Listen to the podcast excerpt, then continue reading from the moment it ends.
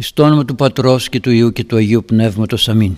Χριστέ το φως του αληθινών, το φωτίζουν και αγιάζουν πάντα άνθρωπον, ερχόμενον εις τον κόσμο, σημειωθεί το εφημάς το φως του προσώπου σου Κύριε, είναι ένα αυτό ψώμεθα φως του απρόσιτον και κατεύθυνον τα διαβήματα ημών, προς εργασίαν των εντολών σου, πρεσβείες εις Παναχράντους Μητρός και πάντων σου των Αγίων. Αμήν. Χαίρετε αγαπητοί μου φίλοι και ακροατές του Λόγου του Θεού, και αγωνιστές στον στίβο της Εκκλησίας μας και της σωτηρίας μας με τις ευχές του Σεβασμιωτάτου, τις δικές σας προσευχές των παιδιών που συνεργάζονται ώστε να μπορεί να βγαίνει ο Λόγος του Θεού και να τρέχει στα πέρατα της οικουμένης. Να σας έχει καλά ο Θεός. Είμαστε εδώ και πάλι για να μελετήσουμε το βιβλίο των παροιμιών. Βρισκόμαστε στο 21ο κεφάλαιο και αρχίζουμε από τον πρώτο στίχο που λέει όσπερ ορμή ύδατος, ούτως καρδία βασιλέως εν χειρή Θεού. Ού εάν θέλουν ενεύσει, εκεί έκλεινεν αυτήν. Σαν την ορμή του νερού, που κατεβαίνει με πολύ δύναμη, έτσι είναι και η καρδιά του βασιλιά, του κυβερνήτου, οποιοδήποτε έτσι, βασιλεύς είναι γενική έννοια, στα χέρια του Θεού.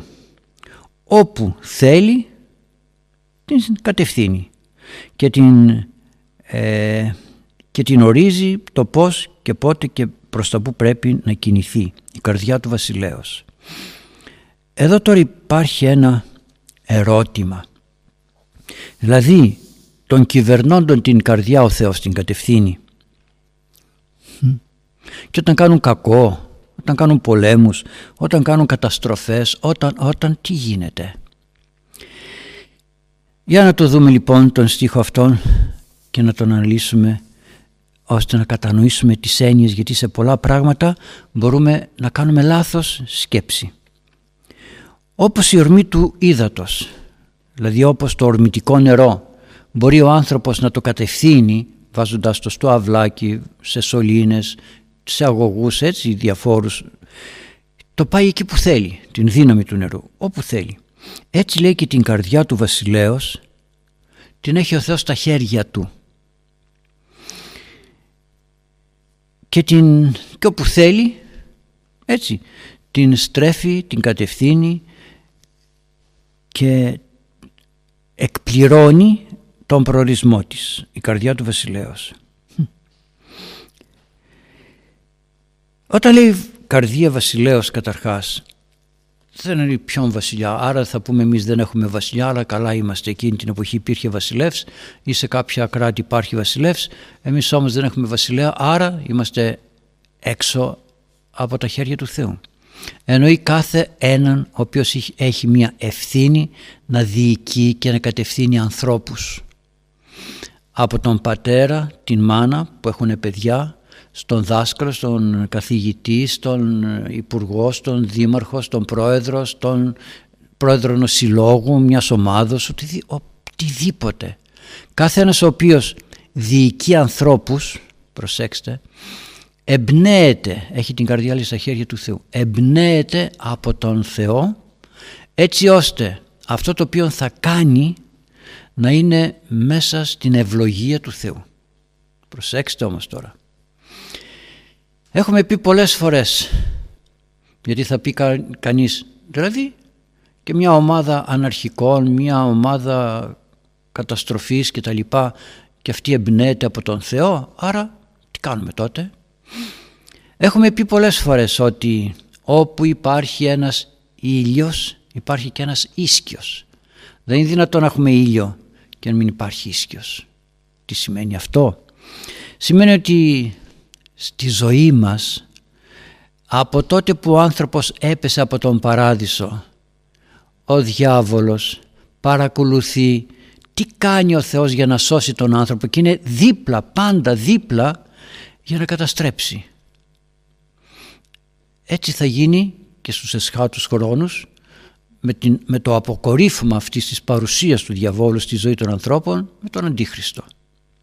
Άρα λοιπόν Θέλω να πω το εξής ότι όσο είμαστε άνθρωποι με αρετή, με φόβο Θεού και παλεύουμε να κάνουμε αυτό που θέλει ο Θεός και όχι αυτό που θέλουμε εμείς και αυτό που θέλει ο καθένας μας αλλά αυτό που θέλει ο Θεός είτε σαν γονείς είτε σαν ομαδάρχες σε έναν χώρο είτε είτε είτε οτιδήποτε κυβερνούμε και εξουσιάζουμε κάποιους ανθρώπους έχουμε κάτω από την προστασία μας όπως, όπως θέλετε πείτε το ανθρώπους τότε όταν είμαστε ενάρετοι άνθρωποι ο Θεός κατευθύνει τα έργα και τα ευωδώνει όταν όμως δεν έχουμε ενάρετη διαγωγή τι σημαίνει δεν έχω ενάρετη διαγωγή. Σημαίνει ότι τη ζωή μου δεν την κατευθύνει ο Θεός διότι ο Θεός στρέφει το πρόσωπό του αλλού. Και δεν κατευθύνει ο Θεός αλλά κατευθύνει ποιος, ο διάβολος. Μόλις φύγει ο Θεός από τη ζωή μας τότε αμέσως ποιος αναλαμβάνει, ο διάβολος. Δεν υπάρχει περίπτωση να φύγει ο Θεός και να υπάρχει κάτι άλλο, κάτι τρίτο. Όπως όταν αδειάσω ένα ποτήρι, ένα μπουκάλι ε, από νερό, από το περιεχόμενό του, αμέσως εισβάλλει μέσα ο αέρας. Άρα λοιπόν όλα τα κενά τα καλύπτει ο διάβολος στην πνευματική μας ζωή. Άρα, κατά τον λαό και ο κυβερνήτης, κατά τον κυβερνήτη και ο λαός, έτσι λένε, που σημαίνει ότι όταν έχουμε κακή διαχείριση του πληθυσμού, των ανθρώπων που έχουμε στην, στη δικαιοδοσία μας σημαίνει ότι δεν είναι παρόν ο Θεός. Αλλά είναι παρόν, αλλά είναι παρόν ο διάβολος.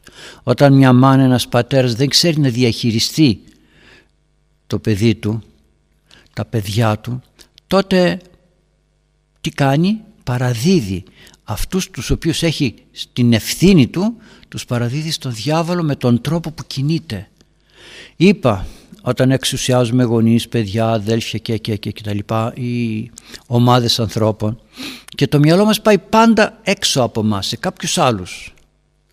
Και όμως ξέρετε ότι ήμαθα εμείς για τον εαυτό μας κυβερνείτε δεν λέει η Αγία Γραφή ότι ο Θεός έπλασε τον άνθρωπο και τον άφησε εν χειρή διαβουλίου.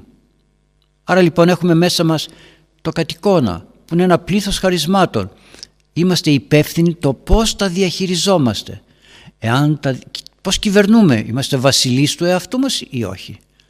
Και αυτόν τον εαυτό μας ως βασιλέα ποιος τον κυβερνά; Η χάρη και η ευλογία του Θεού ή ο διάβολος; Είπα στην αρχή το έξω από μας για να μπορέσετε να καταλάβετε το πόσο αξία έχει και το μέσα από μας διότι την ίδια καταστροφή που μπορούμε να προκαλέσουμε σε πλήθος ανθρώπων ήδη την έχουμε προκαλέσει στον εαυτό μας, τον κόσμο μας, τον δικό μας κόσμο που είναι μέσα μας. Με τις κακίες, ένας κόσμος ολόκληρος είναι μέσα μας. Κακίες και αρετές. Ένας κόσμος ολόκληρος με επιθυμίες, με σκέψεις, με, με χίλια δυο άλλα πράγματα. Και είναι ένας κόσμος ολόκληρος, όχι μόνο σωματικά, τι λειτουργεί μέσα μας η καρδιά την ελέγχουμε, το στομάχι το ελέγχουμε και άλλα, και άλλα. Το αίμα που κυκλοφορεί, οτιδήποτε. Το ελέγχουμε, τίποτα δεν ελέγχουμε. Άρα λοιπόν αυτόν τον κόσμο πώς τον, ποιος τον κυβερνά; Ο διάβολος, γι' αυτό και λέει ο Άγιος Νικόδημος, ο Αγιορείτης, δια των θηρίδων ανέβηκε ο θάνατος θηρίδες, μάτια, αυτιά, στόμα, μύτη κτλ. Όταν τα αφήνουμε απρόσεκτα να κοιτάμε από εδώ και από εκεί, να ακούμε οτιδήποτε θέλουμε να ακούμε και όχι αυτά που θέλει ο Θεός, να λέμε οτιδήποτε και όχι αυτά που θέλει ο Θεός, άρα τι κάνουμε, παραδίδουμε το κάστρο που λέγεται αυτός μας με όλο του τον πλούτο στα χέρια του διαβόλου. Έτσι λοιπόν εδώ παίρνει η Αγία Γραφή το θετικό οι παροιμίες παίρνουν το θετικό ότι τα πάντα στη ζωή μας είναι στα χέρια του Θεού πουθενά άλλου. Και είναι ωραίο να ξέρεις ότι αγωνίζεσαι, προσπαθείς και είσαι στην αγκαλιά του Θεού. Αρπάζει ο διάβολος, αρπάζει να, να γκρεμίσει, να καταστρέψει νιώθεις ασφάλεια γιατί, γιατί κοιτάς με εμπιστοσύνη το πρόσωπο του Θεού που σε έχει στην αγκαλιά του και ξέρεις ότι εκείνος δεν θα σε αφήσει αρκεί εσύ να μην κάνεις πίδημα και φύγεις. Άρα λοιπόν αγαπητοί μου ας το έχουμε αυτό βαθιά μέσα μας και να μην φοβόμαστε, να μην απογοητευόμαστε, να μην αποκάμνουμε. Στα χέρια του Θεού είμαστε και ξέρει πολύ καλά ο Θεός τι συμβαίνει μέσα μας και στην πορεία της ζωής μας. Μπορεί καμιά φορά να μας αφήνει, να τρομάζουμε, να ταρακουνιόμαστε για να ξυπνήσουμε και να μας πει «Ε, πρόσεχε». Φεύγει η χαρά από μέσα μας. Φεύγει. Η χαρά δεν είναι κάτι που το κατασκευάζουμε εμείς. Είναι παρουσία Αγίου Πνεύματος. Φεύγει, αποχωρεί το Πνεύμα το Άγιο. Δεν επιτρέπει, επιτρέπει όμως να έρθει ο διάβολος εκτός και αν εμείς το επιτρέψουμε. Ποτέ δεν επιτρέπει ο Θεός να γίνει ζημιά σε μας αποχωρώντας ο Θεός, ποτέ, αλλά εμείς δίδουμε λαβή στον διάβολο και μας αρπάζει. Ο Θεός όμως δεν επιβαίνει, δεν θέλει να καταστρέφει την προσωπικότητά μας γιατί πάρα πολλοί Άγιοι μέσα από την πτώση τους έγιναν ακόμη πιο Άγιοι. Μας δίδει δηλαδή τις ευκαιρίες να παλέψουμε ακόμη πιο πολύ. Έτσι λοιπόν ας προσπαθήσουμε στον αγώνα της ζωής με το αίσθημα ότι είναι ο Θεός όχι δίπλα μας, μας έχει αγκαλιά Του και μην απογοητευόμεθα και μην λέμε Θεέ που είσαι; Εδώ με θα πει ο Θεός αλλά δεν με βλέπεις θυμάμαι το έχουμε πει και άλλες φορές που έλεγε ένας άνθρωπος στην προσευχή του κάποιος μοναχός Θεέ μου λες ότι είσαι μαζί μου αλλά εγώ έχω το αίσθημα ότι στις δύσκολες στιγμές δεν είσαι κοντά μου. Μ' αφήνεις να παλεύω μόνος μου.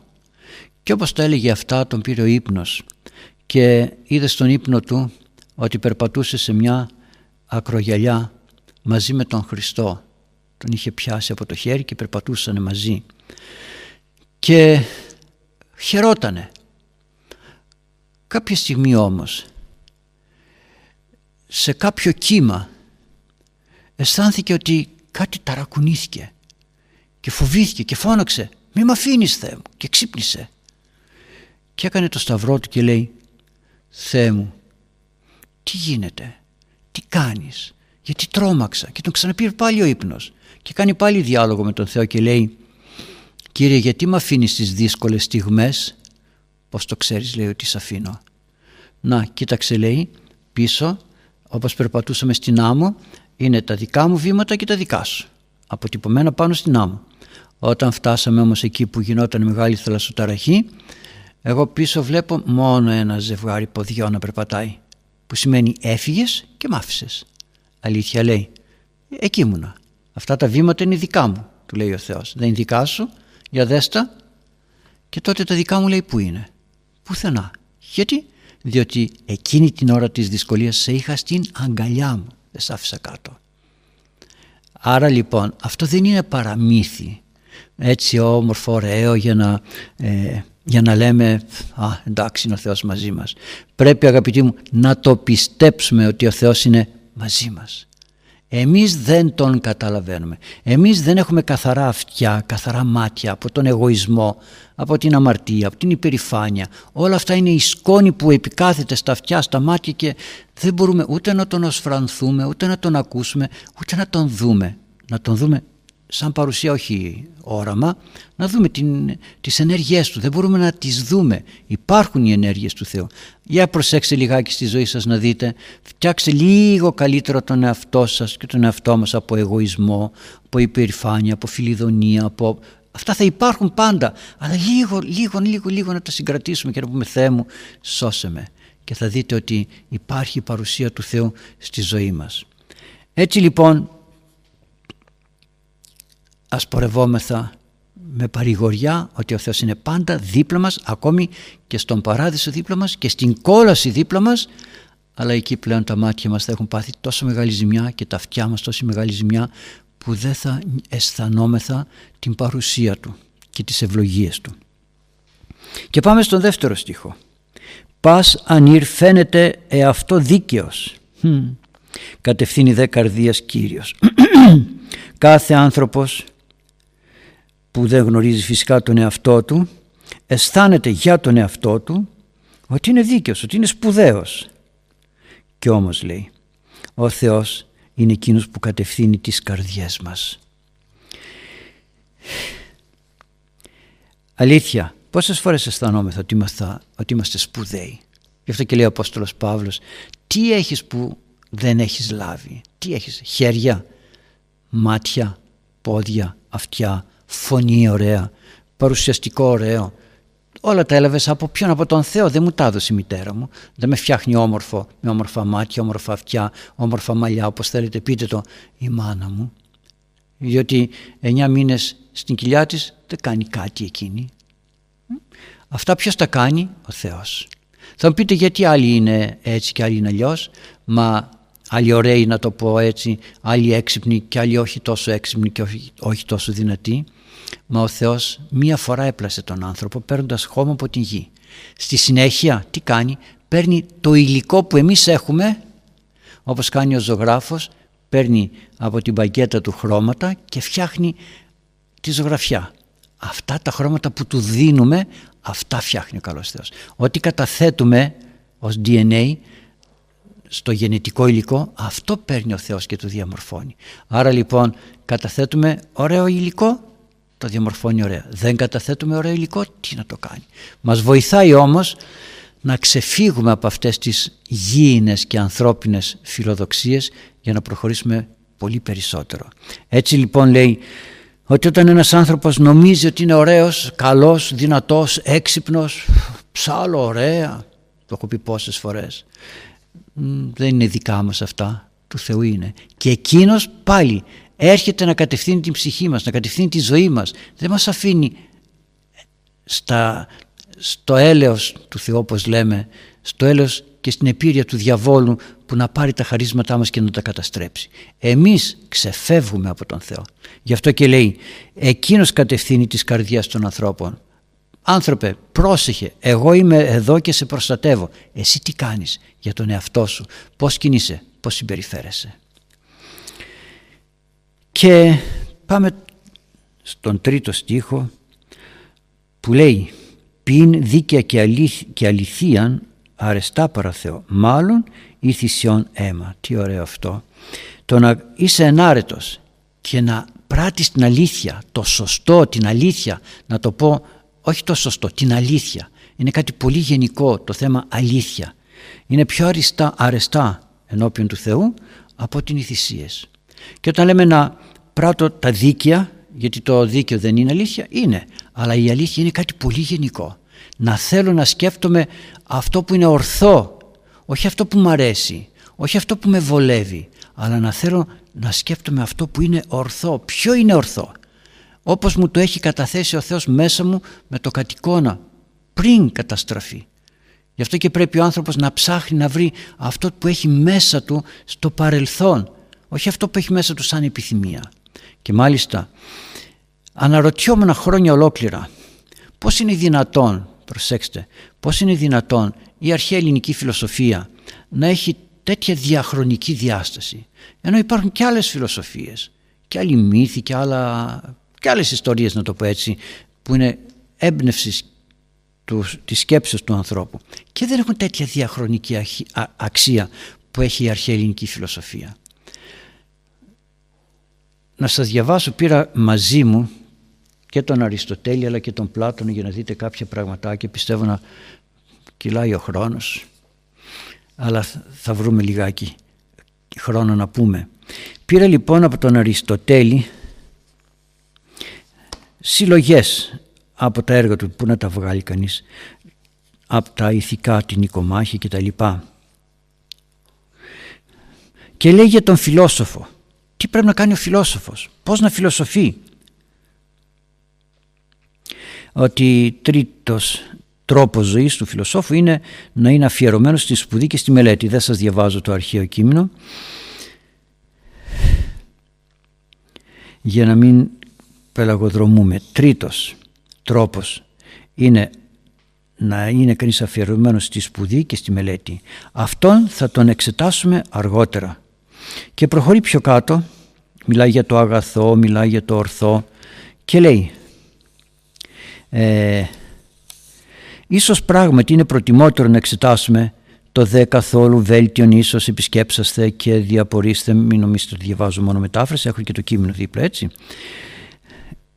Σε βάθος δηλαδή θέλω να πω δεν παίρνω από άλλους ερμηνείες παίρνω το ίδιο το κείμενο το κορυφαίο αγαθό ως μια καθολική οντότητα το κορυφαίο, το κορυφαίο αγαθό. Και να αναρωτηθούμε τι ακριβώς θέλει να πει. Φυσικά μια τέτοια συζήτηση καταντάει να είναι πολύ επίπονη αφού αυτοί που παρουσίασαν την θεωρία για τις ιδέες ήταν φίλοι μας, ιδέες, σκέψεις. Ίσως όμως κανείς δεν θα διαφωνήσει ότι είναι καλύτερο κάτι παραπάνω, ότι είναι ανάγκη, είναι ανάγκη, προσέξτε το τώρα εδώ, να είμαστε έτοιμοι ακόμη και τις προσωπικές μας αντιλήψεις να αναιρέσουμε αν είναι με τον τρόπο αυτό να σωθεί η αλήθεια. Είδατε τι λέει; Να γιατί ήταν σπουδαίοι οι φιλόσοφοι. Γιατί δεν φιλοσοφούσαν εγωιστικά. Εγώ έτσι σκέφτηκα. Όπως κάνουν σήμερα πολλοί επιστήμονες. Συγγνώμη για την έκφραση. Είναι πολλοί επιστήμονες γενικότερα. Εγώ σκέφτηκα αυτό, εγώ έκανα εκείνο, εγώ έκανα το άλλο, εγώ είπα δεν υπάρχει Θεός, εγώ είπα έγινε έτσι ο κόσμος, εγώ, εγώ, εγώ. Τι λέει ο, ο Αριστοτέλης; Πρέπει λέει να, είμαστε, να προσπαθήσουμε ώστε να είμαστε έτοιμοι ακόμη και τις προσωπικές μας αντιλήψεις αμφίν γαρόντιν φίλιν όσιον προτιμάν την αλήθεια οι κομίσαντες στην δόξαν ταύτινου και ποιον ιδέας κτλ. Δηλαδή ακόμη και την σκέψη μας, την δική μας φιλοσοφική γνώση να την αρνηθούμε αν πρέπει έτσι να σώσουμε την αλήθεια. Ένα λόγο παραπάνω αφού είμαστε και φιλόσοφοι, έχοντας κανείς να διαλέξει ανάμεσα σε δύο φίλους έχει το ιερό χρέος να προτιμήσει την αλήθεια. Είδατε σπουδαία πράγματα. Αρχαία Ελλάδα. Να γιατί οι φιλόσοφοι ήταν σπουδαίοι. Δεν αναζητούσαν να εκφράσουν το εγώ τους. Δεν αναζητούσαν να εκφράσουν τις ιδέες τους, τις επιθυμίες τους, τις αντιλήψεις τους και όλα αυτά. Αλλά ήθελαν να εκφράσουν, έψαχναν να βρουν την αλήθεια. Δεν είναι τυχαίο το ότι ο καλός Θεός είπε στον Απόστολο Παύλο διαβάσεις Μακεδονία βοήθησον ημίν. Δεν ήταν τυχαίο. Και αλλού λέγει η έλλειψη δεν έχει να κάνει με τα χρόνια. Το ότι στερούμε από κάτι αυτό δεν έχει να κάνει με τα χρόνια. Άρα είμαι μικρός, δεν έμαθα. Αλλά με το ότι το άτομο αυτό ζει κάτω από την επίρρεια των παθών του και κάτω από αυτήν την επίρρεια επιδιώκει ό,τι επιδιώκει. Δηλαδή προσπαθεί να φιλοσοφήσει, προσπαθεί να κάνει επιστήμη και οτιδήποτε άλλο. Δεν το καταφέρνει, λέει στραβά και ανόητα πράγματα. Γιατί, Γιατί είναι κάτω από την επίρρεια των παθών του. Βλέπετε; Τι όμορφα μιλάει, μιλεί. Άρα αυτός ο άνθρωπος δεν θα μπορέσει να προσφέρει τίποτα όταν δουλεύει σύμφωνα με το πάθος του, με τον εγωισμό του. Έτσι θα κάνεις. Γιατί έτσι πρέπει να γίνει. Όχι γιατί έτσι πρέπει να γίνει. Γιατί έτσι εγώ το θέλω. Γιατί εγώ έτσι το σκέφτηκα. Γι' αυτού του είδους τα άτομα η γνώση δεν σημαίνει καμία ωφέλεια. Ακριβώς όπως για τα άτομα που δεν έχουν την δύναμη να ελέγχουν τον εαυτό τους. Για τους ανθρώπους όμως που τις επιθυμίες και τις πράξεις τους τις κατευθύνουν κάποιοι λογικοί κανόνες η γνώση αυτών των πραγμάτων είναι εξαιρετικά ωφέλιμη. Πού είναι οι επιστήμονες σήμερα να πάρουν αυτά τα κείμενα, πού να τα πάρουν; Αφού είμαστε γεμάτοι επιθυμίες, γεμάτοι πάθη, γεμάτοι ελαττώματα. Είμαστε, μας έχει κατακτήσει ο διάβολος, ο πειρασμός. Πώς να μπορέσουμε να ζήσουμε ελεύθερα; Οι άνθρωποι εκείνοι, εμπροκειμένου Αριστοτέλης και οι άλλοι φιλόσοφοι πάλευαν για το σωστό αρνούμενοι τι λέει τον εαυτό τους και λέγοντας ότι όποιος σκέπτεται και δουλεύει σύμφωνα με τις επιθυμίες και τα πάθη του δεν είναι δυνατόν να δημιουργήσει κάτι καλό. Όχι μόνο στον εαυτό του, σε κοινωνίες ολόκληρες. Πεθαίνουν άνθρωποι, σκοτώνονται άνθρωποι, καταστρέφονται πράγματα στη ζωή μας γιατί, γιατί οι άνθρωποι κινούνται σύμφωνα με τα πάθη τους και όχι σύμφωνα με λογικούς κανόνες και σαν προοπτική να εκφράσουν την αλήθεια. Αλλά η αλήθεια τι είναι, εγώ είμαι η αλήθεια λέει ο Κύριος. Άρα λοιπόν όποιος δεν μπορεί να δουλέψει σύμφωνα με το θέλημα του Θεού Προσέξτε και στην αρχαία Ελλάδα τι ήξερε ο Αριστοτέλης γι' αυτά. Επειδή αγαπούσε όμως το σωστό και το σωστό όλοι μας ξέρουμε ποιο είναι. Και όλοι μας ξέρουμε ποιο είναι λάθος. Αλλά μας αρέσει το λάθος γιατί έχουμε παραδώσει τον εαυτό μας στην καταστροφή. οι περισσότεροι άνθρωποι τα σφάλματα που κάνουν τα κάνουν εξαιτίας της επίδρασης που ασκεί πάνω τους η ειδονή. γιατί ενώ δεν είναι αγαθό η ειδονή αυτούς τους φαίνεται ότι είναι. Καλό. Συνέπεια προτιμούν προσέξτε το ευχάριστο ως καλό και αποφεύγουν το δυσάρεστο ως κακό. Βέβαια δεν μ' αρέσει να νηστεύω. Δυσάρεστο είναι φασολάδα αλλά δυσάρεστη είναι. Κακό πράγμα είναι δεν το θέλω και άλλα πράγματα. Κακό πράγμα είναι η εγκράτεια, κακό πράγμα είναι η αρετή, κακό πράγμα είναι η υποταγή στο θέλημα του Θεού. Ναι, αφού δεν μ' αρέσουν, ενώ για αυτόν που του αρέσουν όλα αυτά είναι ευχάριστα και ωραία. Ποιος τα λέει, όχι πατερικά κείμενα, ο Αριστοτέλης το λέει αγαπητοί μου. Γιατί ο άνθρωπος της αρετής έχει σε όλες τις επιμέρους περιπτώσεις την σωστή κρίση και στην κάθε επιμέρους περίπτωση γίνεται φανερή σε αυτόν η πραγματική αλήθεια. Τι ωραίος. Φιλοσοφή ωραιότατα. Σαν να είναι ένας ε, ορθόδοξος χριστιανός με τη φώτιση του Θεού γιατί είχαν φώτιση Θεού, ναι. Ο άνθρωπος λοιπόν της αρετής έχει σε όλες τις επιμέρους περιπτώσεις σε οτιδήποτε κάνει. Σηκώνεται, κοιμάται, περπατάει, μιλάει. Την σωστή κρίση. Όχι έτσι τώρα έτσι με βολεύει έτσι θα κάνω, εντάξει δεν πειράζει και στην κάθε επιμέρους περίπτωση γίνεται αφορμή σε αυτόν η πραγματική αλήθεια. Αποκαλύπτεται η πραγματική αλήθεια. Ψάχνουμε, ψάχνουμε, ψάχνουμε στη ζωή μας τι να κάνω από εδώ, τι να κάνω εκεί. Τσακωνόμαστε στις οικογένειες, πώς να χειριστώ τον άντρα μου, πώς τα παιδιά μου, πώς τη δυστροπή αυτή. Ε, μάμα, κινούμεθα σύμφωνα με αυτό που θέλουμε εμείς και όχι σύμφωνα με αυτό που θέλει ο Θεός. Τι ήξερε ο Αριστοτέλης από αυτά; Εμείς ξέρουμε κάτι περισσότερο.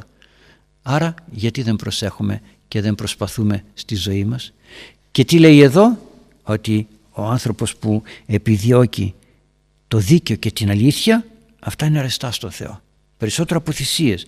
Γι' αυτό έστειλε τον, ε, τον Απόστολο Παύλο στους Έλληνες, στους αρχαίους Έλληνες. Και μάλιστα να πω και κάτι άλλο γιατί πολλά λέγονται ότι οι αρχαίοι φιλόσοφοι ήταν ε, φιλίδωνοι και, και, και χίλια δυο. Τι λέει ο Όμηρος, ο, Όμηρο, ο, Όμηρος, λέει, ο Πλάτων στην πολιτεία του. Ως προς, πρέπει να φτιάξουμε λέει, μια ιδανική πολιτεία έξω από ελαττώματα και πάθη και τα λοιπά και τα λοιπά. Τι θεούς θα βάλουμε σε αυτήν την πολιτεία; Θεούς οι οποίοι θα Λοιπόν λέει, να το ρώτησε, λοιπόν ο Θεός είναι αγαθός πραγματικά και δεν πρέπει ως τέτοιο να τον περιγράφουν. Ο Θεός δεν είναι αγαθός εξ ολοκλήρου. Στους μύθους και στις διηγήσεις τους οι διδάσκαλοι των παιδιών έτσι δεν πρέπει να περιγράφουν τον Θεό. Δεν πρέπει να τους επιτρέπουμε να γράφουν μύθους όπως αυτοί θέλουν, να πλάθουν μύθους όπως θέλουν και λέει μετά λίγο πιο, πιο κάτω Επομένως το αγαθό δεν είναι αιτία για όλα τα πράγματα αλλά είναι αιτία για όλα τα καλά πράγματα ενώ δεν έχει ευθύνη για όσα δεν είναι καλά. Μην ρίχνεις λέει τα, τα κακά που έχεις αναγάγει στους θεούς, μιλάει για το δωδεκάθεο έτσι και λες ότι έτσι είναι η Θεή και έτσι είναι η Θεή. Η Θεή δεν είναι αιτία των κακών, η Θεή είναι αιτία των καλών μόνο. Και λέει πιο κάτω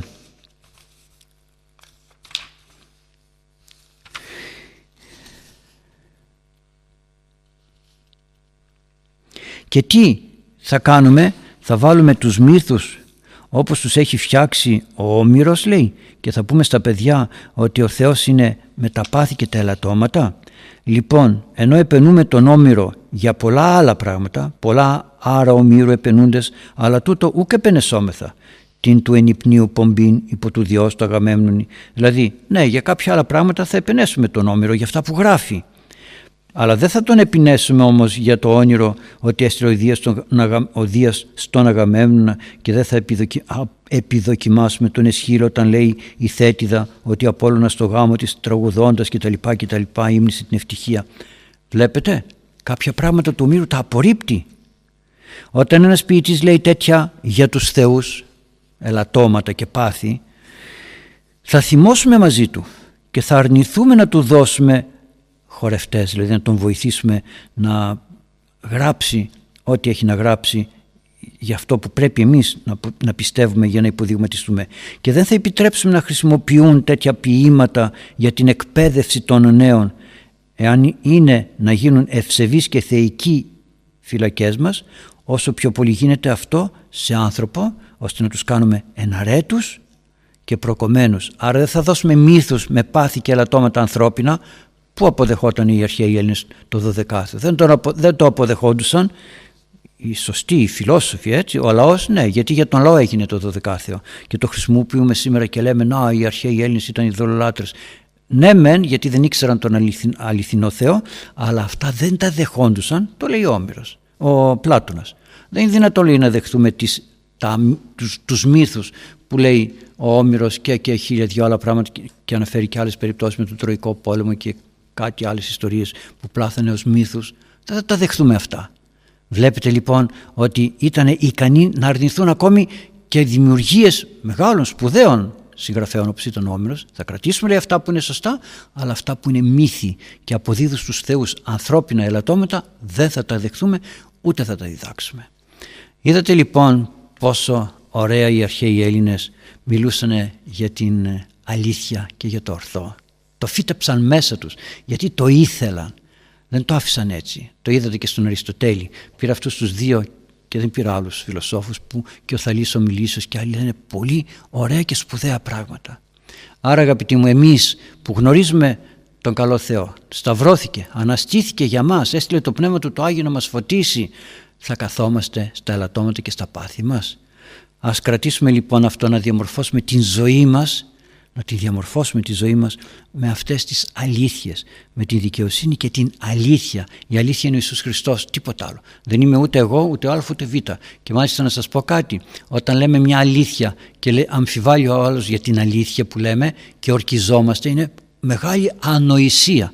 Δεν είναι μόνο αμαρτία, είναι μεγάλη ανοησία. Δηλαδή, λέω σε κάποιον, χθες ήμουνα ή το πρωί στην Κατερίνη χιόνιζε. Άι καλά, δεν σε πιστεύω λέει ο άλλος.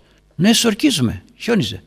Άρα λοιπόν τι πιστεύει εκείνος, Τα λόγια τα δικά μου, όχι. Τα λόγια του όρκου μου πιστεύει. Άρα δεν πιστεύει εμένα, άρα εγώ είμαι ξεπεσμένος μπροστά στα μάτια του άλλου. Ενώ θα μπορούσα να πω έτσι είναι. Αν θέλεις, το δέχεσαι. Αν δεν θέλεις, μην το δέχεσαι.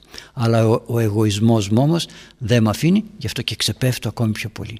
Εμείς όμως την αλήθεια να έχουμε στη ζωή μας και την αρετή και την δικαιοσύνη και γρήγορα να επιστρέφουμε όταν μπορεί να εκτραπούμε από τον δρόμο που μας οδηγεί στη σωτηρία. Επειδή όμως συμπληρώσαμε τον χρόνο με το θέμα μας και επειδή έχουμε πολύ ωραίες ερωτήσεις ας μεταβούμε τώρα στο δεύτερο μέρος μας ξεκινώντας από την μελέτη της Αγίας Γραφής που σας έχω πει να διαβάσετε από το κατά Ιωάννη το 8ο Ευαγγέλιο το 8ο κεφάλαιο συγγνώμη που είναι πολύ ωραίο που λέει ο Κύριος ότι αυτά που λέω εγώ είναι σωστά. Είναι αλήθεια. Όπως τα λέω έτσι είναι. Εγωισμός θα έλεγε κανείς. Και σας είπα γιατί είναι όπως τα λέει ο Κύριος και απαντάει ο ίδιος. Διότι είδα πόθεν ήλθον και που υπάρχω. Το καταλάβατε. Ξέρω τι μου γίνεται. Ξέρω από πού ήρθα, ξέρω πού πηγαίνω, ξέρω ποιος είναι ο προορισμός μου, τα ξέρω όλα τα έχω εντοπίσει, δεν κάνω τίποτα δικό μου παρά μόνο ό,τι μου είπε ο καλός Θεός. Άρα λοιπόν αφού κάνω ό,τι μου είπε ο Θεός, αυτό σημαίνει ξέρω που πάω, ξέρω τον εαυτό μου, ξέρω το είναι μου, τα ξέρω όλα. Άρα γι' αυτό όλα όσα λέω και κάνω είναι αλήθεια. Ενώ εμείς δεν ξέρουμε όσα λέμε και όσα κάνουμε αν είναι αλήθεια. Γιατί, γιατί δεν ξέρουμε σωστά τον εαυτό μας. Να η αξία του να γνωρίσουμε τον εαυτό μας που το λέω πάντα και το λέει και η, Αγία, η Αγία Γραφή σε όλες τις ε, διαστάσεις να το πω έτσι να γνωρίσουμε τον εαυτό μας πάμε στο επόμενο κεφάλαιο στο ένα το κεφάλαιο πιο εύκολη αυτή η ερώτηση ποιους δεν ακούει ο Θεός; Διαβάστε το και θα δείτε ποιους δεν ακούει ο Θεός και τώρα να πάμε στα ερωτήματα τα δικά σας να δούμε τι έχουν να μας πούν και να μας ερμηνεύσουν Χαίρετε Διαβάστε, Παιδιά. Το πρώτο ερώτημα λέει το εξής. Γιατί ο Θεός επιτρέπει να έρθουν στη ζωή άνθρωποι που τελικά θα κολλαστούν, ανεξάρτητα από την πορεία της ζωής τους, αφού προγνωρίζει το τέλος του καθενός, γιατί να επιτρέψει να έρθει στη ζωή, μήπως τελικά και οι προσωρινά κολλασμένοι με την προσευχή Αγίων και Συγγενών θα σωθούν. Ευχαριστώ πολύ. Ναι, διαδίδονται πολλά τέτοια ότι κάποιος προσευχήθηκε για έναν και κοιμημένο και ήταν στην κόλαση και τον έβγαλε η προσευχή και τα λοιπά και τα λοιπά και ελπίζουμε και εμείς μήπως κάποιος άλλος προσευχηθεί για μας να μας βγάλει από εκεί που είμαστε. Λοιπόν, γιατί ο Θεός επιτρέπει να έρθουν στη ζωή άνθρωποι που τελικά θα κολλαστούν, θα τιμωρηθούν; Εγώ θα έλεγα και κάτι ακόμη. Γιατί έφτιαξε τους αγγέλους αφού ήξερε ότι θα γίνουν δαίμονες και θα ξεπέσουν και θα γίνουν δαίμονες; Όχι με τους ανθρώπους, πάμε στους δαίμονες που είναι τα ζουλάπια θα λέγαμε στην πνευματική μας ζωή. Αγαπητοί μου, ο Θεός δεν δημιουργεί σκεπτόμενος δεν σκέπτεται, δεν φιλοσοφεί και λέει τώρα να κάνω αυτό, τώρα να το κάνω έτσι, τώρα να το κάνω αλλιώς. Είπε και γεννήθησαν. Τελείωσε. Έπλασε τον άνθρωπο, έπλασε τον άνθρωπο και τελείωσε. Το πλάθο σημαίνει ναι, όχι σκέπτομαι πώς να κάνω το στομάχι, πώς να κάνω αυτό, πώς να κάνω εκείνο, αλλά τον έπλασε για να δείξει πόσο, πόση μεγάλη φροντίδα έδειξε για να μας κάνει ωραίους στο σώμα και στην ψυχή καταθέτοντας το κατοικώνα του. Επομένως από εκεί και πέρα ο καλός Θεός δεν πλάθει τους ανθρώπους για να επιλέξουν οι άνθρωποι το καλό ή το κακό άρα αφού ξέρει ότι αυτός θα επιλέξει το κακό γιατί να τον αφήσω να ζήσει. Ο Θεός έφερε τον άνθρωπο στην ζωή για να μπει στον παράδεισο. Μόνο γι' αυτό έπλασε τον άνθρωπο. Δεν τον έπλασε για να επιλέξει το α ή το β το αν ο άνθρωπος δεν επιλέγει το σωστό είναι, προσέξτε, δεν είναι αποτέλεσμα επιθυμίας θέλω να κάνω το σωστό. Είναι αποτέλεσμα τεμπελιάς και αδιαφορίας να εφαρμόσει το σωστό. Δεν υπάρχει το κακό, είναι ανύπαρκτο. Το λέει και ο Μέγας Βασίλειος. Δεν υπάρχει το κακό. Όπως δεν υπάρχει η σκιά. Άντε πιάστε, μετρήστε τη σκιά, τι όγκο έχει, τι βάρος έχει, πατήστε την, σηκώστε την. Δεν μπορείτε. Άρα λοιπόν ο καλός Θεός πλάθει τους ανθρώπους για να κάνουν μόνο το καλό. Όταν όμως κανείς τεμπελιάζει, τι να τον κάνει ο Θεός; Αφού δεν θέλει. Και τον Αδάμ, τι τον έπλασε. Την Εύα, τι την έπλασε, αφού παρήκουσαν την εντολή του Θεού και πέσαν, γιατί να τους πλάσει, γιατί να τους βάλει αυτή την εντολή, μη φάτε, γιατί αν θα φάτε θα πεθάνετε. Τότε όλα να τα γκρεμίσουμε, όλα να τα καταστρέψουμε, γιατί έτσι εμάς η τεμπελιά μας μας αρέσει. Αγαπητοί μου, ο Θεός πλάθει τον άνθρωπο για τους Αγίους. Για τους Αγίους, για αυτούς που θέλουν να μπουν στον Παράδεισο. Οι υπόλοιποι που δεν θέλουν να μπουν στον Παράδεισο δεν είναι άχρηστοι. Χρήσιμοι είναι. Απλώς γίνονται αφορμή να γίνουν οι Άγιοι αγιότεροι. Άρα λοιπόν στη ζωή μας αυτή όπως είναι χρήσιμα τα πάντα και τα γαϊδράγκαθα χρήσιμα είναι και τα βάτα χρήσιμα είναι γιατί κάνουν ωραία βατόμορα και ούτω καθεξής αλλά ο καθένας ξέρει να αξιοποιεί τα πάντα μέσα στη δημιουργία για να γίνει καλύτερος να αλλάξει αυτό το, το γκρεμισμένο κατοικώνα και να το φτιάξει ωραίο το ότι οι άλλοι τεμπελιάζουν προσέξτε το ξαναλέω ο κακός, ο αμαρτωλός δεν επιλέγει το κακό το κακό δεν επιλέγεται επιλέγει να μην κάνει το σωστό δεν θέλω να κάνω προσευχή. Δεν θέλω να κάνω νηστεία. Δεν θέλω να κάνω εγκράτεια. Δεν, δεν, δεν. Δεν υπάρχει κακό. Άρα λοιπόν ο καλός Θεός έπλασε τον άνθρωπο και ας ξυπνήσουμε και ας παλέψουμε και ας αγωνιστούμε. Κατ' εικόνα δική του. Ό,τι πιο ωραίο, ό,τι πιο πολύτιμο. Για να μας, προσέξτε, να μας χαρίσει την αιώνια ζωή. Δεν μας είχε ανάγκη. Από αγάπη το έκανε. Άρα λοιπόν αυτή την αγάπη του Θεού θα πούν οι Άγιοι γιατί ο ληστής θα πει γιατί εάν εμένα εξαιτίας του κακού που θα έκανα δεν θα με επέλεγε ή θα με πετούσε πώς θα μπορούσα να μετανοήσω. Θα πει κανείς ένα «Ε, θα ήξερε ότι θα μετανοήσει άρα να τον αφήσει. Άρα τον άλλον που δεν, ξέρει, που δεν θα μετανοήσει να μην τον αφήσει. Σε όλους δίδει ευκαιρίες σωτηρία. Σε όλους. Η τεμπελιά όμως και οι φιλίες με τον διάβολο και με το κακό δεν μας αφήνουν να επιλέξουμε το σωστό. Φωνάζει ο Θεός φωνάζει μέχρι τελευταία στιγμή από αγάπη φωνάζει δεν έχει κακία με τον άνθρωπο που είναι αμαρτωλός από αγάπη και τον Ιούδα ακόμη τον ειδοποιούσε τον ειδοποιούσε, τον ειδοποιούσε αλλά ο Ιούδας δεν ξυπνούσε άρα λοιπόν η αγάπη του Θεού δεν μπορεί να πει ότι αυτόν δεν τον κάνω γιατί θα πάει στην κόλαση προσέξτε αφού όμως το αντιφατικό αφού ο καλός Θεός λέει ότι αυτός θα πάει στην κόλαση άρα δεν τον αφήνω να γεννηθεί τι σημαίνει ότι δεν τον αγαπάει; Σημαίνει ότι υπάρχει αυτός ο άνθρωπος. Σημαίνει ότι δεν του δίδει ευκαιρία να αγωνιστεί. Δεν του δίδει ευκαιρία να παλέψει. Γιατί και ο κακός κάπου έχει κάτι καλό μέσα του. Κάποια στιγμή κάποια μετάνοια δείχνει έτσι ώστε η απομάκρυνσή του από την αγάπη του Θεού να είναι όσο γίνεται πιο μικρή. Δεν είναι δυνατόν να πούμε αυτός ο άνθρωπος είναι μεν στη σκέψη του Θεού, πρέπει να γεννηθεί, αλλά δεν πρέπει να γεννηθεί γιατί θα γίνει κακός. Είναι αντιφατικά. Άρα λοιπόν δεν έχουμε τίποτα άλλο να κάνουμε παρά εμείς να αγωνιζόμαστε για την δική μας, όχι σωτηρία απλώς, για την δική μας δυνατότητα να αγαπήσουμε τον Θεό. Ας πάψουμε να μιλάμε συνέχεια το κακό, η αμαρτία, να μην πέσω, να μην με πάρει ο πειρασμός από εδώ. Ας αγαπήσουμε τον Θεό και εσύ είμαστε αμαρτωλοί, ας τον αγαπήσουμε όμως. Μας δίδει τόσα πολλά. Αλλά δεν μπορείς να αγαπάς όταν είσαι κολλημένος στην λάσπη και στον βούρκο. Δεν μπορείς να σε πλένει κάποιος με την λάσπη στην οποία έπεσες. Πρέπει να σε βγάλει από τη λάσπη. Έτσι και εμείς ας παλέψουμε να βγούμε από αυτά και τότε θα καταλάβουμε πολλά άλλα πράγματα. Όταν ο άνθρωπος αγαπητοί μου πεθάνει δεν υπάρχει μετάνοια. Η μετάνοια δεν είναι αποτέλεσμα της θελήσεώς μας. Θέλω και μετανοώ.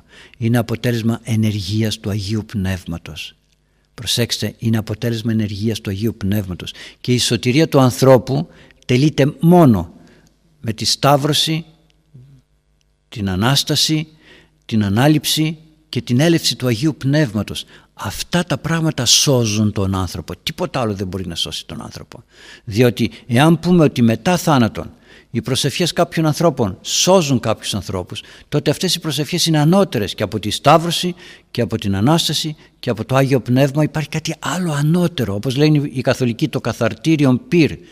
Δηλαδή δεν μπόρεσε ο καλός Χριστός να μας σώσει, ήρθε στη γη, σταυρώθηκε, έπαθε, αναστήθηκε, αλλά παρόλα αυτά δεν μπόρεσε να μας σώσει. Ήρθε το Πνεύμα του Άγιο, ούτε αυτό μπόρεσε να μας διορθώσει. Στην άλλη ζωή όμως το καθαρτήριο πήρε ανώτερο και από το Πνεύμα του Άγιο, ανώτερο και από τα παθήματα του Ιησού Χριστού, κατάφερε και μας έσωσε. Είναι πλάνη. Ας αφήσουμε κάποιες διηγήσεις που λένε μερικοί ότι προσευχήθηκε κάποιος για, για... Αυτά δεν είναι σωτηρία, δεν με βγάζει από την κόλληση να με πάει στον παράδεισο να το πω έτσι αλλά από την πρόγευση κάποιων άσχημων καταστάσεων που δεν ήθελα να φτάσω σε αυτές τις καταστάσεις. Με λυτρώνει κάποια προσευχή ενός γέροντος για κάποια απλά πραγματάκια όχι από, τον, από την κόλωση από την πρόγευση αυτή. Με παίρνει και με βάζει κάπου αλλού ώστε να είναι πιο αναπαυμένη η ψυχή μου. Αλλά ποιο ρίσκο θα έχουμε ώστε να πούμε ότι κάποιος εγώ θα πεθάνω και ας κάνει προσευχή κάποιος άλλος για να λυτρωθώ εγώ. Όχι αγαπητοί μου. Να το προσπαθήσουμε αυτό στη ζωή μας και να λέμε η σωτηρία είναι προσωπικά, προσωπικά δική μου με τη βοήθεια του καλού Θεού που σταυρώθηκε για μας, έγινε άνθρωπος και με τη βοήθεια του Αγίου Πνεύματος. Χάσαμε αυτά. Δεν υπάρχει άλλη λύτρωσης. Δεν είμαστε εμείς που οδηγούμεθα στη μετάνοια και στη λύτρωση. Πάμε στο δεύτερο ερώτημα, παιδιά. Χαίρετε, Πάτερ, την ευχή σας. Ε, το επόμενο ερώτημα είναι το εξής. Ποιες είναι οι αρετές, πείτε μας δύο λόγια. Ευχαριστώ. Ποιες είναι οι αρετές. Αν ψάξει κανείς ένα λεξικό θα δει τι είναι αρετή, θα δει ότι είναι η υπεροχή, η ικανότητα, η τελειότητα. Εμείς όμως αν πρέπει να μιλήσουμε για τις ε, αρετές ως αλήθεια, ως ειλικρίνεια, τι θα πούμε; Τι είναι καλό, ό,τι θέλει ο Θεός. Ό,τι θέλει ο Θεός είναι καλό. Ό,τι θέλει ο Θεός είναι αρετή. Γιατί, Γιατί με κάνει τέλειο. Τι σημαίνει τέλειος; Σημαίνει ότι ανορθώνω το κατοικώνα μου. Αν το κατοικώνα που υπάρχει μέσα μου δεν το κατανοήσω, τότε δεν ξέρω τι είμαι. Δεν είμαι κάτι που φτιάχνω εγώ. Δεν φτιάχνω εγώ την αγάπη μέσα μου. Δεν φτιάχνω εγώ την ελεημοσύνη μέσα μου. Δεν φτιάχνω εγώ τα του εαυτού μου. Εγώ απλώς καθαρίζω το κατοικώνα και φαίνεται και εκδηλώνεται και εκφράζεται μέσα από μένα. Αλλιώς εκφράζεται από τον έναν, αλλιώς από τον άλλον, αλλιώς από τον άλλον. Η ίδια, προσέξτε, η ίδια κατάθεση είναι του κατοικώνα. Αλλά το κάθε ένα ανάλογα με την προσωπικότητα του καθενός εκφράζεται. Οι αρετές, οι αρετές είναι κατατεθειμένες μέσα μας και η κάθε αρετή εκφράζεται από την δική μας διαχείριση. Ο ένας λέγεται Άγιος Ιωάννης Θεολόγος, ο άλλος λέγεται Άγιος Ιωάννης ο Χρυσόστομος, ο άλλος λέγεται Ιωάννης ο Λεήμων. Σήμερα γιορτάζουμε τον Άγιο Στέφανο τον Γυροκόμο και το καθεξής. Άρα λοιπόν έχουμε ε, ο καθένας την δυνατότητα να διαχειριζόμαστε το κατοικώνα έτσι όσο καλύτερα μπορούμε και να εκφράζουμε αυτό που ο καθένας προσωπικά ζητά και θέλει. Ποτέ δεν είναι οι ίδιοι άνθρωποι, ούτε στην αγάπη, ούτε στην ειρήνη, ούτε στην ελεημοσύνη, ούτε τίποτα. Ο καθένας έχει την έκφραση τη δική του. Άρα λοιπόν αρετή είναι οι γνώσεις του εαυτού μας, γιατί εκεί μέσα θα βρούμε το κατοικώνα και τότε θα μάθουμε και τι θέλει ο Θεός, γιατί ξέρουμε τι θέλει ο Θεός. Αυτό που μισείς μην το κάνεις στον άλλον λέει. Αυτό που δεν θες να σου κάνουν μην το κάνεις στον άλλον. Πολύ ωραία. Τι είναι αυτό που δεν θέλω να μου κάνουν; Πρέπει λοιπόν να γνωρίσω τον εαυτό μου. Τι με κάνει ο Θεός; Με στρέφει μέσα μου. Ψάξε να βρεις μέσα σου όλες τις αρετές. Γιατί το κατοικώνα το έχεις μέσα σου. Ψάξε να το βρεις μέσα σου. Η βασιλεία του Θεού είναι το σημώνεστην και ούτω καθεξής.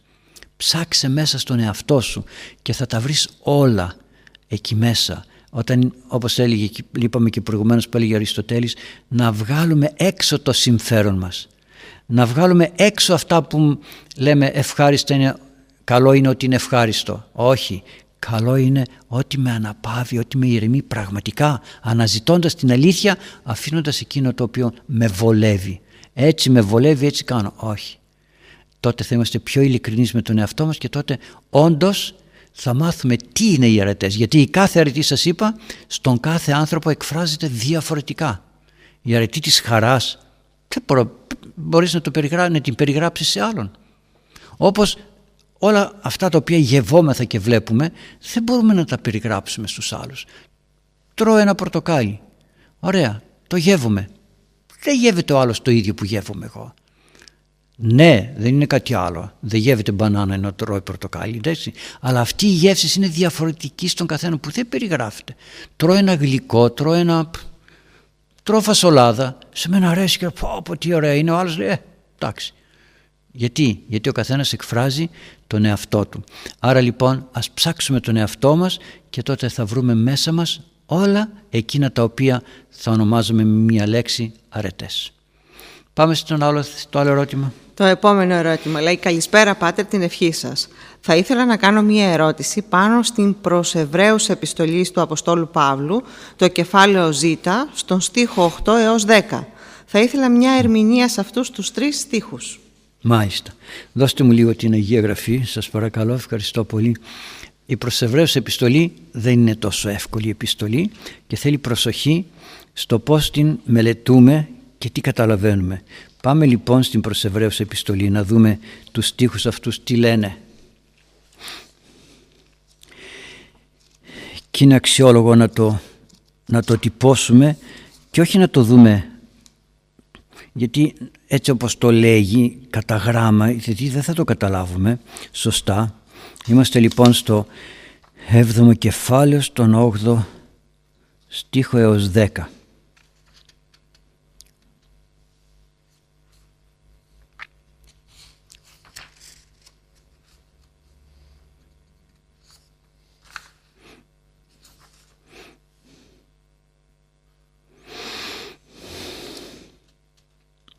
Λοιπόν, εγώ θα πιάσω και λίγο πριν, τους μερικούς στίχους πριν για να καταλάβετε κάποια πράγματα. Μιλάει για, τον, για την ιεροσύνη.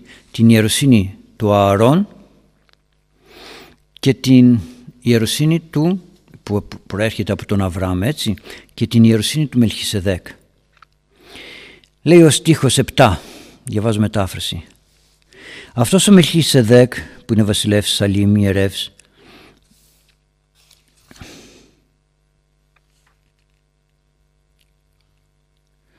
Λοιπόν, συνάντησε κάποτε τον Αβραάμ όταν επέστρεφε από μια μάχη και ο Αβραάμ τότε του έδωσε το ένα δέκατο από τα λάφυρα. Και όχι μόνο του έδωσε ένα δέκατο, αλλά τον ευλόγησε. Προσέξτε, ο Μελχισεδέκ ευλογεί τον Αβραάμ και ο Αβραάμ του δίνει το ένα δέκατο από τα λάφυρα. Και λέει ο Απόστολος Παύλος ότι συνήθως το μικρό ευλογείται από τον μεγάλο και όχι το μεγάλο από το μικρό. Άρα αφού ο Μελχισεδέκ ευλογεί τον Αβραάμ σημαίνει ότι ο Μελχισεδέκ ήταν κάτι παραπάνω από τον Αβραάμ. Και αφού ο Αβραάμ προσφέρει θυσίες στον Μελχισεδέκ άρα είναι κάτι θυσίες δώρα στον Μελχισεδέκ άρα είναι κάτι παραπάνω από τον Αβραάμ.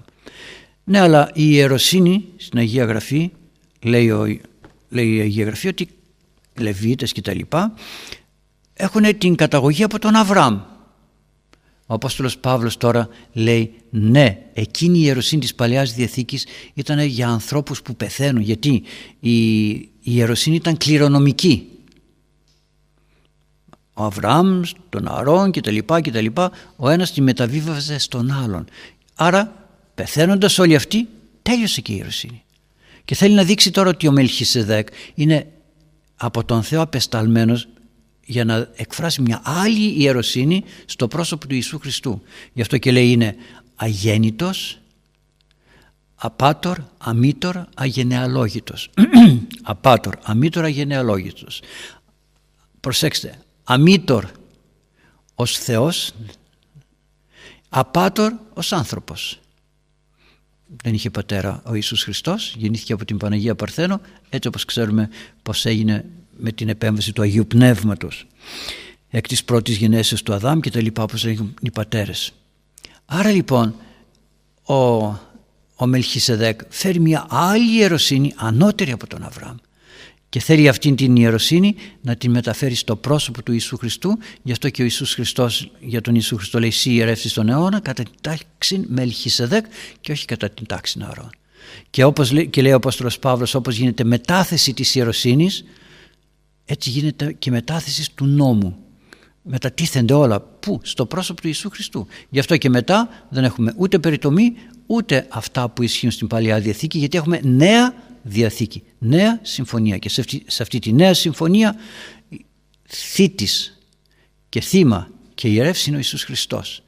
Ο προσφέρον, προσφερόμενος και προσδεχόμενος λέμε στη Θεία Λειτουργία. Άρα λοιπόν μιλάει εδώ για την διαφορά της ιεροσύνης που υπήρχε στην Παλιά Διαθήκη και στον τρόπο που γινόταν οι θυσίες και οι τελετές και στην ιεροσύνη που υπάρχει στην Καινή Διαθήκη που στόχο έχει πλέον την σωτηρία και την λύτρωση του ανθρώπου από τον θάνατο ενώ στην Παλιά Διαθήκη η ιεροσύνη είχε απλώς ένα ξέπλυμα των αμαρτιών με τον τρόπο που γινόταν οι θυσίες, τίποτα άλλο. Όπως και το βάπτισμα του Ιωάννου δεν είναι τίποτα άλλο παρά ένα ξέπλυμα αμαρτιών. Δεν ήταν όμως λύτρωση από το προπατορικό αμάρτημα και από τον αιώνιο θάνατο.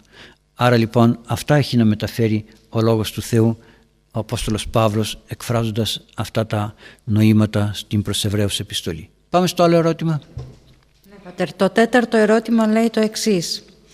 Χαίρετε Πάτερ, την ευχή σας. Θα μας εξηγήσετε τους στίχους 3 έως 10 του κεφαλαίου 5 του Καταμανθαίου Ευαγγελίου, μακαρισμούς. Ευχαριστώ. Λοιπόν αγαπητοί μου είναι σαν να μου λέτε Πάτερ κάποια στιγμή να μας αναλύσετε τους μακαρισμούς. Από το 3 έως το 10 κεφάλαιο αν πρέπει να αναλύσουμε τους μακαρισμούς δεν μας φτάνει ούτε ένας χρόνος. Άρα λοιπόν πολύ ωραία το θέσατε. Ας ευχηθούμε κάποια στιγμή. Το αναλύσαμε παλιά και αν δεν απατώμε έχουμε και στο, στην Γαλιλαία μας στην ιστοσελίδα. Δεν ξέρω αν είναι έτσι τους μακαρισμούς σε κάποιες ε, ε, μικροαναλύσεις. Θα μπείτε μέσα στα, στη βιβλιοθήκη στα βιβλία και θα το βρείτε. Τι να πω τώρα είναι μακάρι πτωχή το πνεύμα και και και έχει να πει κανείς πάρα πολλά.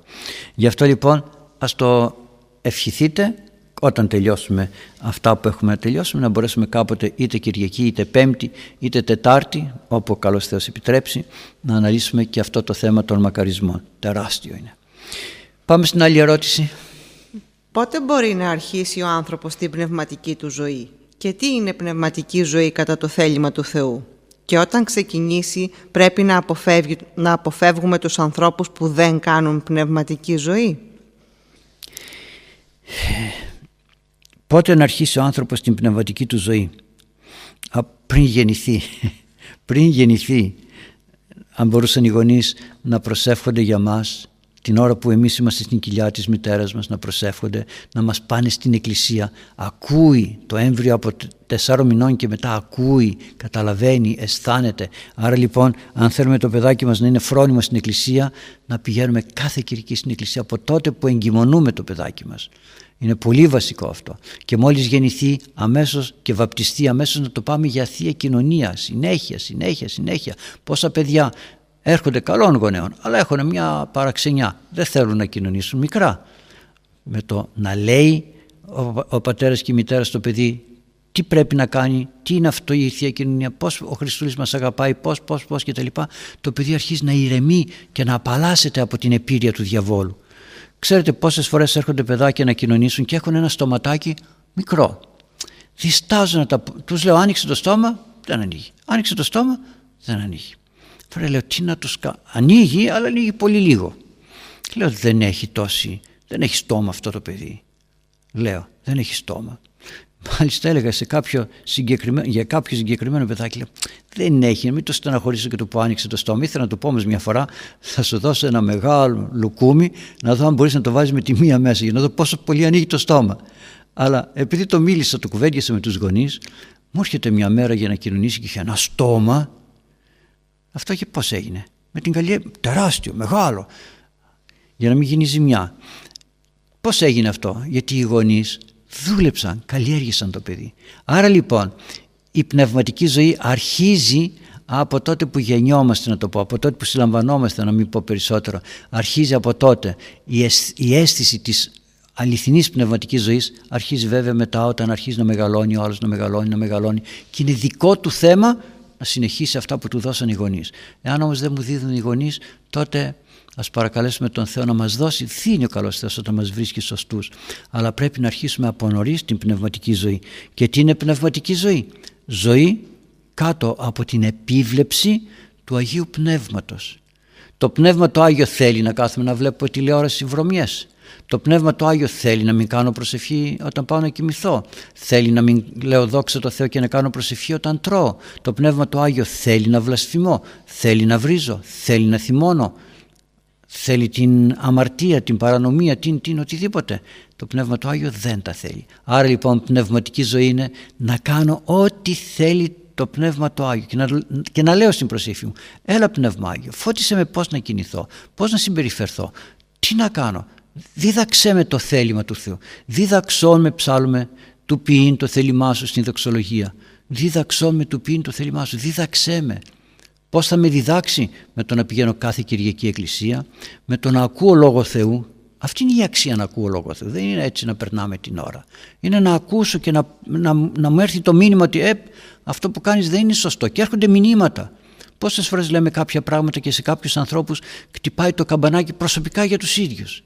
Ώστε να ξυπνήσουν και να πούνε ε, τι κάνω, πού πηγαίνω. Αυτό ποιος το κάνει, ο μιλητής. Ο μιλητής μιλάει για όλους. Το Πνεύμα το Άγιο τα κάνει και πρέπει να είμαστε πάντοτε κάτω από την ευλογία και την επίρρεια του Αγίου Πνεύματος. Όπως είπαμε προηγουμένως ότι τα πάντα είναι στο χέρι του Θεού. Εμείς ξεφεύγουμε. Άρα λοιπόν ας παρακαλούμε τον καλό Θεό να μας κρατάει κοντά Του κάτω από την δική του σκιά κάτω από τα δικά του φτερά να το πω έτσι ώστε όταν εκτρεπόμεθα να μας λέει έλα εδώ γύρνα πίσω και να τον ακούσω ώστε να μπορώ να πορευθώ τη ζωή μου. Αναμάρτητοι δεν θα είμαστε. Μην πάτε στην εξομολόγηση και λέτε τι να πω τα ίδια. Ε, τα ίδια. Τα ίδια. Λέω σε μερικούς, άντε πήγαινε να κλέψεις στην εθνική μια τράπεζα για να έρθεις να πεις ότι έκανα κάτι διαφορετικό. Τα ίδια θα κάνουμε. Οι ίδιοι άνθρωποι είμαστε. Τα χόρτα, οι βρωμιές που υπάρχουν μέσα μας δεν τελειώνουν με το πρώτο, παλεύουμε όμως. Και όπως λέει και ο Αριστοτέλης να επανέλθω σε αυτά που λέγαμε προηγουμένως, η συνήθεια η συνήθεια μιας πράξεως κάνει τον άνθρωπο να είναι κακός ή καλός. Όταν συνηθίζω να κάνω πάντα το καλό, τότε γίνομαι καλός. Όταν συνηθίζω να κάνω πάντα το κακό, γίνομαι κακός. Τίποτα δεν υπάρχει, ούτε καλό ούτε κακό. Εμείς το δημιουργούμε. Επειδή όμως έχει συμπληρωθεί η ώρα και με αυτά τα ερωτήματά σας που είναι πολύ ωραία, να σας ευλογεί ο καλός Θεός, μέσα στην Σαρακοστή που διανύουμε να μας φυλάει ο καλός Θεός, να μας δίνει δύναμη, υπομονή και αντοχή στους πειρασμούς ώστε να φτάσουμε και στην Ανάσταση με πολύ χαρά. Διευχών των Αγίων Πατέρων ημών, Κύριε Ιησού Χριστέ ο Θεός, ελέησον και σώσον ημάς. Αμήν. Χαίρετε αγαπητοί μου, να σας ευλογεί ο Θεός και καλή συνάντηση την επόμενη φορά.